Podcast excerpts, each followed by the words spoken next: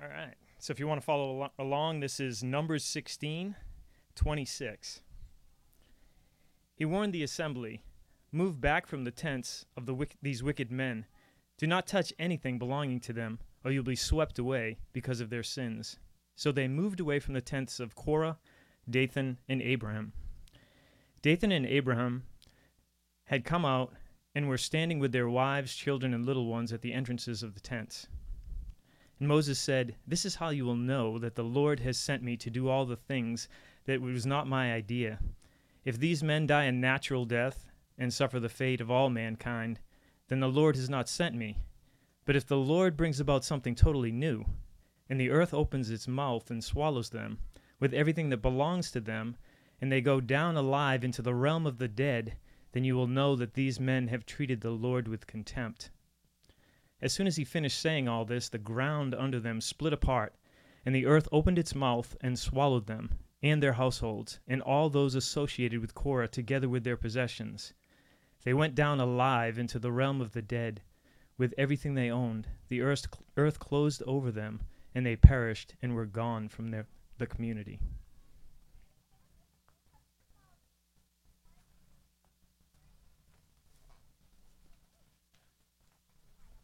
Not your uh, typical uh, opening start to a Bible uh, a sermon, right? Let's pray and then we're going to dive in. Heavenly Father, Lord, you're a good God. Uh, you are a God who uh, has plans for his people. Lord, that has had plans for your people since the Old Testament, through Adam and Eve and Abram, to Abraham, to the nation of Israel, to us, your children today. Lord, we pray that as we uh, encounter you in your word, Lord, that you speak that you change us, that you help us see ourselves a little more clearly as to who you've made us to be, some of the challenges that we're facing in, in the life that you're calling us to. Lord, we say this all in your Son's precious name. Amen. The Bible is uh, a series of books that, for me as a pastor, uh, continually finds ways to surprise me. Right? So we, we do sermon series, we always do something out of the Bible, but going through the Torah, the series we're going through now, the first five books of the Bible, I was again reminded how much happens in the book of Numbers. You know, typically when you think about the exciting books of the Bible, you think Genesis, okay, the world's being made, Noah's Ark, right? The story of Abraham, Isaac, and Joseph. Right? These huge stories. Right? But when you look through the book of Numbers, it has as many narratives in it as almost any other Old Testament book of the Bible. Some of them are as remarkable as the one that Tony just read. But literally, the earth swallowing up people. But what's interesting about the book of Numbers, in fact, for me, and I'm reflecting this week as I prepared for this message, was how much of it is like an actual road trip. But that's what was going on throughout the entire book of Numbers, right? A little bit of history of what's been going on. God's people were slaves in Egypt. For 400 years, the Egyptians mistreated the Israelites. But God had promised, I'm not done with you yet. I have not forgotten you. And he made them a promise. And in fact, in um, Exodus uh, chapter 3, verse 16 and following, God tells Moses this He says, Go assemble the elders of Israel and say to them, The Lord, the God of your fathers, the God of Abraham, Isaac, and Jacob, appeared to me and has said, I have watched over you and I have seen what uh, has been done to you in Egypt. And I have promised to bring you out of your misery and into, he says, a land flowing with milk and honey. That was the promise that God would take them from slavery, from bondage, to this land flowing with milk and honey. And we don't use that terminology much anymore. So typically, what I tell people, if you want to know what the land flowing with milk and honey is, it's low property taxes, good paying jobs, good schools, right? God says, I have prepared a place to you that will be fruitful, that you can grow, that you can flourish as a people. And he promised them this. He said, I'm going to take you out of Egypt with my mighty hand. And so, through the first half of Egypt, he does that. He sends the 10 plagues on to Pharaoh and all of Egypt to bring his people out, to bring them into security. And then in the back half of Exodus, he talks the laws and the regulations of how to live as the people of God. Last week we looked at the book of Leviticus and we talked about how we have a pure God and how he wants us to be pure so we can have a relationship with him. And so the entire book of Leviticus is about purity. It's about how we have a relationship with God that connects us to him, that we can have consistency in, that we can have faith in. But then you get to the book of Numbers, and this is where God tells his people, Now I am going to fulfill my promise to you. We are going to move from Mount Sinai, we're going to move from where I've given you Ten Commandments, and I am going to bring you into this land flowing with milk and honey. And this trip, this road trip with all the people, is supposed to take about three weeks. The book of Numbers is 40 years long. Think about that for a road trip, right? I mean, we've all gone on road trips. We've all had road trips delayed a little bit, right? You have to get you get snowed in, or weather comes, or a tire breaks out, and so you lose a couple days. Right? We, have experienced a road trip like that. But a three week road trip that turns into 40 years. That, that's a heavy road trip. Something's gone wrong. And something went wrong in the book of Numbers. And even how we call it the book of Numbers is a bit of a misnomer. Because it gets its name because the very start of uh, Numbers says this The Lord spoke to Moses in the tent of meeting in the desert of Sinai on the first day, and he said, Take a census of the whole Israelite community by their clans and families, listing every man by name, one by one. So it starts with a giant census. And a census is just a bunch of numbers. And so for a long time, that is how scholars and theologians called the book. But if you were to go into ancient Jewish writings, they don't call it numbers. They actually call it uh, B Midbar, which means in the wilderness. Because the entire book of Numbers is them in the wilderness. And what we're going to find out is in that wilderness, there was a reason why they got stuck there for so long. And that's the point of Numbers. That's what we're going to walk through today. And so we are literally going to go from chapter 1 to the end and figuring out why a three week road trip lasted as long as it did. Starts off, and what we see is the first 10 chapters, God is just setting up the prep work for the road trip. Now, any of you road trippers know you want a good prepper, right? I am not a good prepper. You can ask my wife. It was up if it was up to me, I would just take like an overnight bag, right? Throw it in the car. Doesn't matter if I'm going to be gone four or five weeks. We're going to be fine, right? But my wife, she is fantastic. She gets all the right snacks she packs the car the right way, turns into like a giant Tetris match, right? Again, like I would just throw stuff in the back, but no, she's got this thing laid out so we can get to the snacks, so we can get to our first night bag, so we can get to our second night bag, so all the dog stuff is there, right? You want to prep well for your road trip, and so God wants his people to be prepped well. And so he takes the census, and then he lays them out as a community. Because what's going to happen is every day when they move, they're going to have to reset up camp. We've got some scouts here, right? That's a big deal, right? You want to make sure your, t- your camp is set out the right way. Right? You want to be close to latrines. You want to make sure you have water, all this kind of stuff. So God sets up the camp. And the big thing, the big takeaway in the first 10 chapters is how God sets up their camp. He essentially makes it into a giant plus sign with all these people, with the tribes laid out north, south, east, and west around the tabernacle around the tent where God would dwell. God would be at the center of their camp, at the center of their community. And what's more, it's not just a tent. It's not like they just had a church service and so they put the gazebo in the middle or whatever. It's not just that. No, God does something rem- uh, remarkable and miraculous with his people. This is from Numbers chapter 9. On the day the tabernacle, the tent of the covenant of the law was set up, the cloud covered it. From evening till morning, the cloud above the tabernacle looked like fire. This is how it continued to be. The cloud would cover it, and at night it looked like fire. Whenever the cloud lifted from the tent, the Israelites set out. Wherever the cloud settled, the Israelites encamped. At the Lord's command, the Israelites set out, and his command, they encamped. And as long as the cloud stayed over the tabernacle, they remained encamped. You guys see what's happening here? They set up this giant tent for God, the tent that he had planned in the book of Exodus. And this cloud shows up, and this pillar of fire shows up. Have you ever wanted a sign from God? Like, wouldn't that be easier? Like if you could just know, God, if you can give me, ideally, I don't know, I'm kind of dense, like a neon sign that says go this way, go that way, right? That's what God does. He sets the whole tent up, he sets the whole camp up, he's in the middle, and he puts this cloud in the center of it. This miraculous moment. And this cloud starts moving. And that's when the people know, oh, the cloud's moving. Everyone pack your stuff up. Let's follow the cloud, and it will tell us where to go. And then at night, this giant pillar of firewood. I mean, this is the neon sign on steroids, right? God is going to track with them, is going to direct where their road trip is going to go. And that is the first part of Numbers. It's just setting up the scene.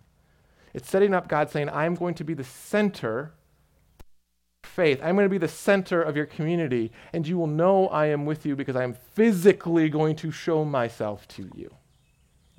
That's, that's the first part of Numbers. I didn't want to take one little uh, side step because there is one other uh, phrase in Numbers that you guys hear a lot. This comes from Numbers chapter 6. Tell Aaron, who was one of the priests, and his sons, this is how you are to bless the Israelites. Say to them, The Lord bless you and keep you. The Lord make his face shine on you and be gracious to you. The Lord look upon you with his favor and grant you his peace. Do those words sound a little familiar to y'all? Do those words sound a little familiar to y'all? They should. It's the benediction that we use after most Sundays.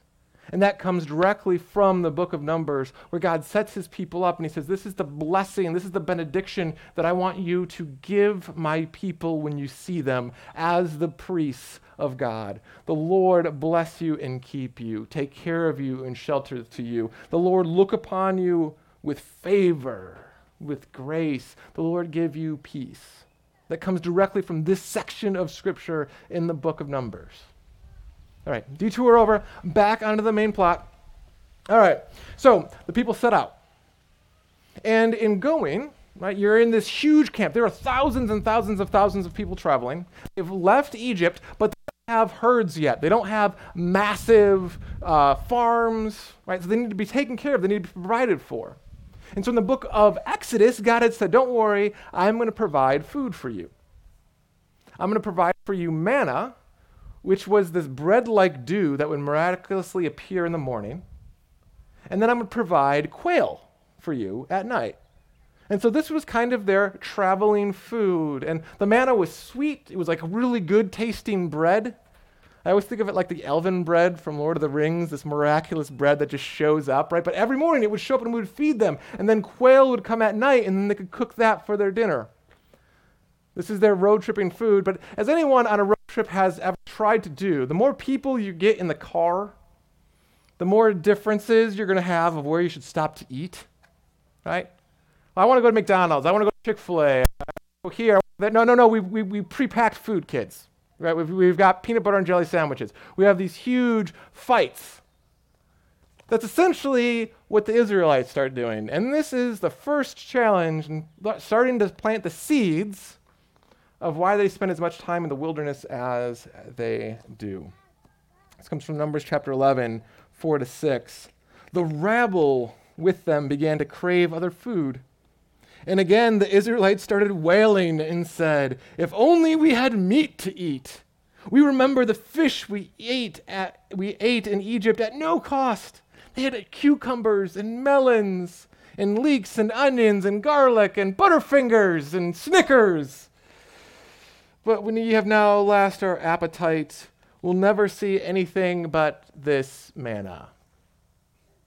They start complaining about the food that God is miraculously providing for them. And th- that would be bad, right? When God gives you something, gives you daily bread, and you say, ah, I want something different, though. Yeah, you're sustaining me today, but I'd really like this daily bread instead. But it goes even further than that. Remember how I told you the story starts? The people were slaves in Egypt, they were in bondage in Egypt. And they ate at no cost. Well, why did they eat at no cost? Because you feed your slaves. Right? You don't want them to die. they are literally complaining that they're no longer slaves. That, that's how messed up their thinking was in the middle of the wilderness. They're already saying, we'd rather be a slave to something than have liberty in this moment. And the irony, manna and quail, it was just the road trip. It wasn't the long term plan that God had for his people.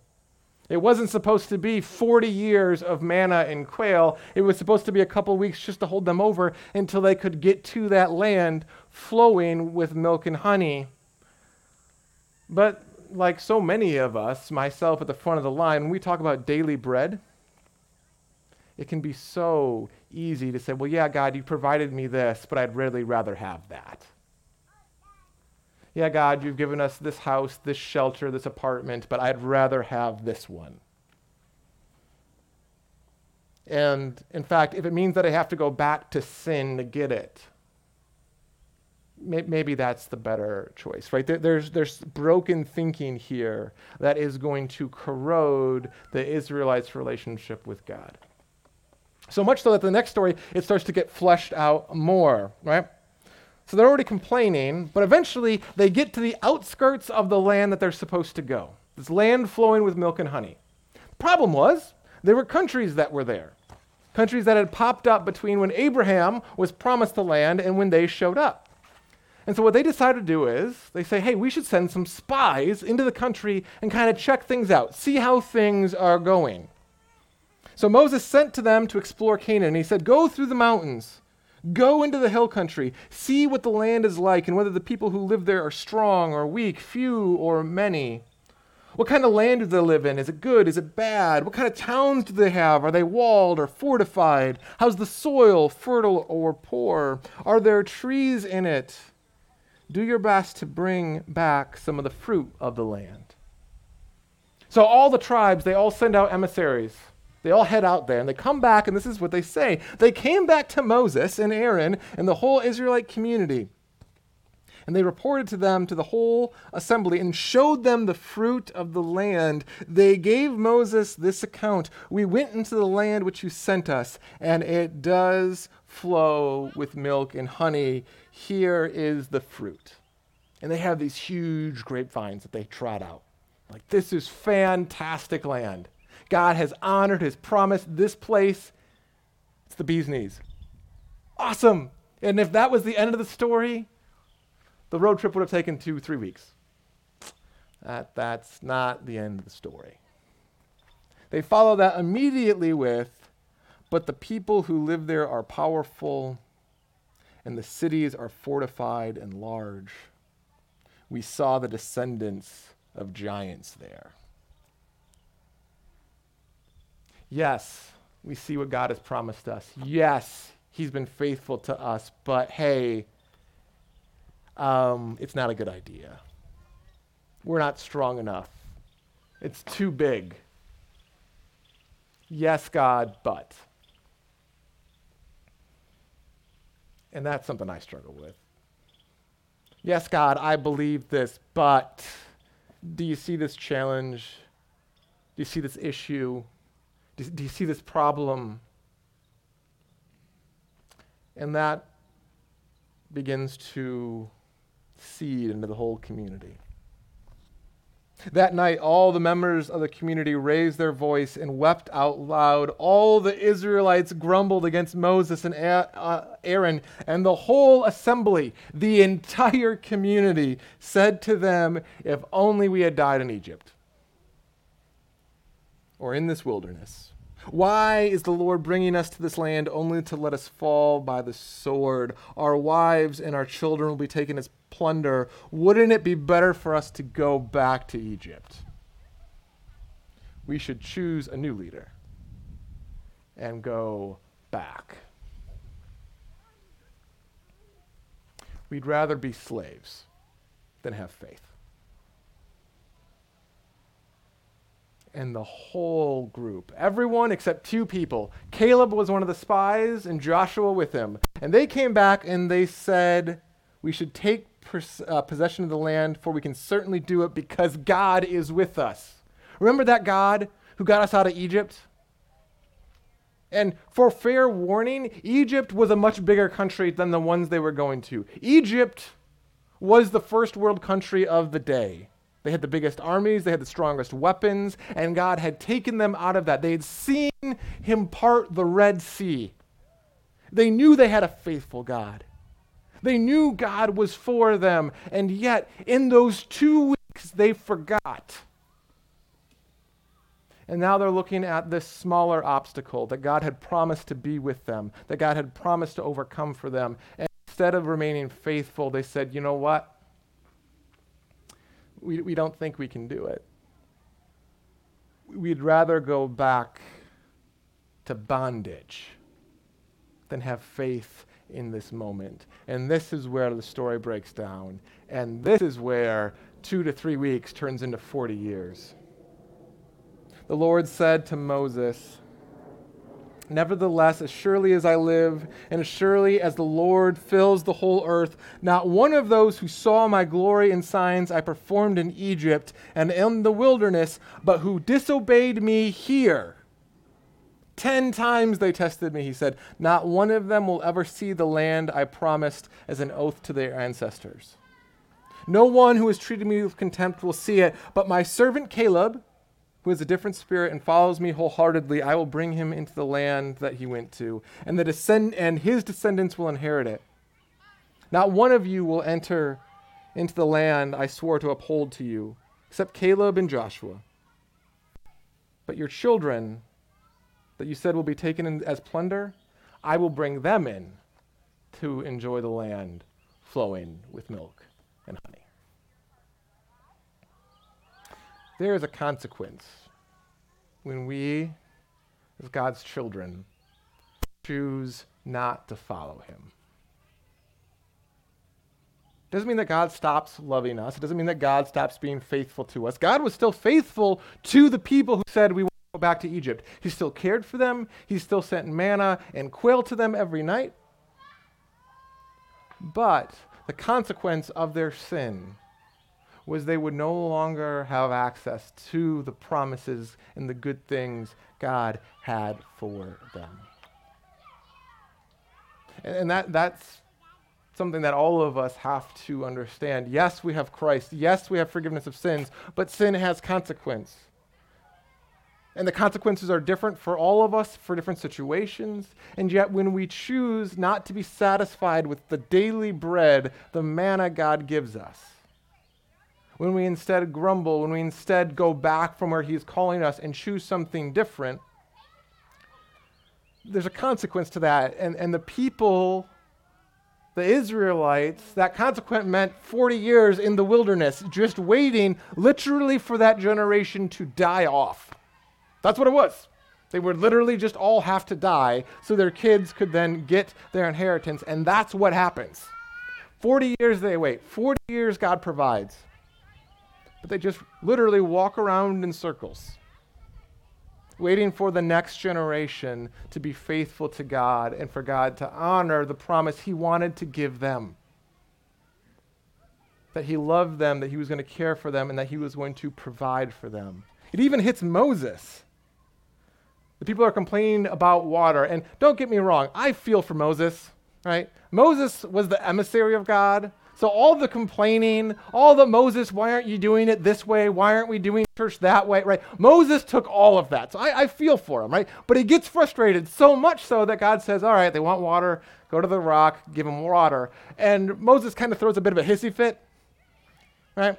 He gets up in front of people, he grabs his staff, he's like, oh, you want water? I'll show you water. And he slams the staff down. And water comes but God says, Because you did not trust me enough to honor me as holy in the sight of the Israelites, because you had a hissy fit, you are not going to make it into the land either. Joshua will lead them. Sin has consequences. It actually gets in the way of the promises God has for you and for your family. And again, God still provided for his people, he still loved his people, he was still caring for his people. But there's consequences to that, like a really long road trip.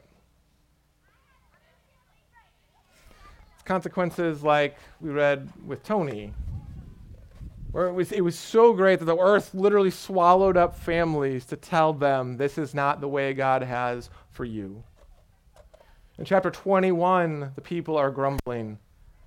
God sends snakes, literally poisonous, venomous snakes, terrorizes the whole land. There's a consequence to their sin. But he had a solution. He tells Moses, put a bronze snake up and raise it up on a pole. And when they look to that pole, they will live. Some 2,000 years later, Jesus shows up and he goes on a pole and he references that. He says, God's not done with you, but there is a consequence. And ultimately, the consequence of sin is death. And so Jesus says, I'll, I'll take that. I love you this much, we talked about last week. But so often it's easy for us as Christians to dismiss it because we're like, oh, our sins are paid for. It can't be that bad. it, it is that bad. The story of Numbers is a story that again and again and again emphasizes the consequence of sin, emphasizes the consequence of breaking faithfulness with God and what He's trying to do. But one of my favorite verses in Scripture comes in uh, John where it says, Even if we are faithless, God will remain faithful because he cannot dishonor himself. There are times where all of us are faithless, where God's provided us daily bread and we're grumbling because we don't have this job or this house or this experience. There are times where all of us are faithless, where we know God is calling us to love a certain way, or forgive a certain way, or act a certain way. And we're like, no, no, no, that's too hard. That conflict at work, that conflict in my family, I don't want to get into that. So I'll rather just go back and continue to talk about them behind their back, or begrudge them. All of us are faithless, and yet we have a God who is faithful because he can't dishonor or deny himself. And that's what's so cool about how the book of Numbers ends. The last narrative story before they take one more census, before the people go into the land God has promised them, is this weird story of a king who sees the Israelites coming. And he's freaking out because he's heard about what they did to Egyptian, to the Egyptians. He sees God's moving, right? So the people of God are having trouble believing in him. But the king He's like, oh, no, no, God is with them. And so he calls a priest, a good priest, and he says, I need you to curse the Israelites. I need you to put curses on them. Maybe this will solve our problem for them. And so the guy's like, all right, I'll do what you want me to. So he goes to God, he's praying before God, and he says this. Uh, this horde is going to look up everything. Uh, okay, so Balaam goes to God. People come out. right? Uh, a people have come out of Egypt, covers his face the land. Now come and put a curse on them for me. Perhaps then I will be able to fight against them and drive them away. So God, he's saying, help me put a curse on the people of Israel.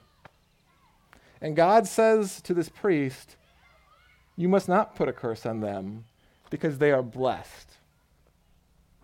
And so the priest is like, okay, well, I'll just back it away from this. I, I don't want any part of this. And God's like, no, no, no. Go. Do what the king wants you to. Go try to put a curse on them. So he gets up on this hill.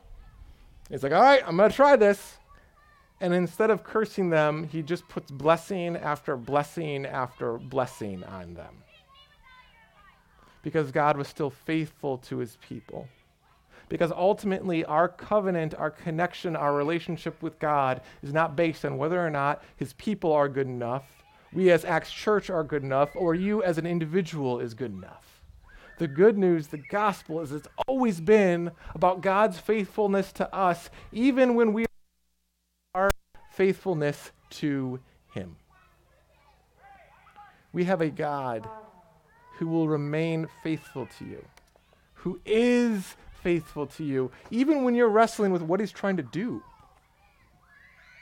even when you have your doubts, even when you, like me so often, end up running away as far and as fast as you can from his plans, acting like a little jerk on a road trip. God, I want this, not that.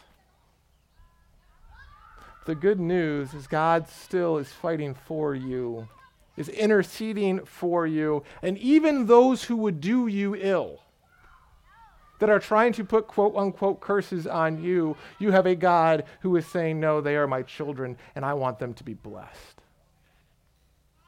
That is the good news. That is the relationship we have in Jesus. If the exegesis of Numbers, if the point of Numbers is seeing the consequences when we rebel, and there are consequences, the good news is those consequences don't stop God working for you or your family or your children. And we see that most clearly in the story of Jesus, right? That's where all of this is culminating up to. That's why God puts these Easter eggs in the Old Testament that keep pointing to there's going to be a guy who's going to go on a pole and it's going to start to fix things. There's going to be a lamb and a goat that we're going to put all the sin on and it's going to fix things. God had a plan and he was going to remain faithful to his people, and he's faithful to you and he's inviting you to follow him. Right? That, that's what the giant road trip was an invitation from God to his people come follow me. Which is why when Jesus shows up with his disciples, what does he say? He says, Come follow me. And his disciples didn't do it perfectly. When the going got tough, they all scattered, right? The night that he was betrayed, they all left. And yet, even then, God was faithful to them. Even then, Jesus was saying, I still love you this much. And then he comes back and he recommissions them. And so, church, hear me clearly. God continually recommissions you to come follow after him, to learn to experience that life and life to the full that he promises his disciples. Says, The thief comes to kill, to steal, and destroy, to put you back in bondage, back in slavery, to sin, to brokenness, to all the division of the world. But I have come, he says, that you may have life and life abundantly. You have a God who forgives you so you may experience that life and that love, and that you may share that life and that love with everyone you come in contact with. Amen. I'm going to invite Tanner up. He's going to share with us a song. We're going to have a prayer.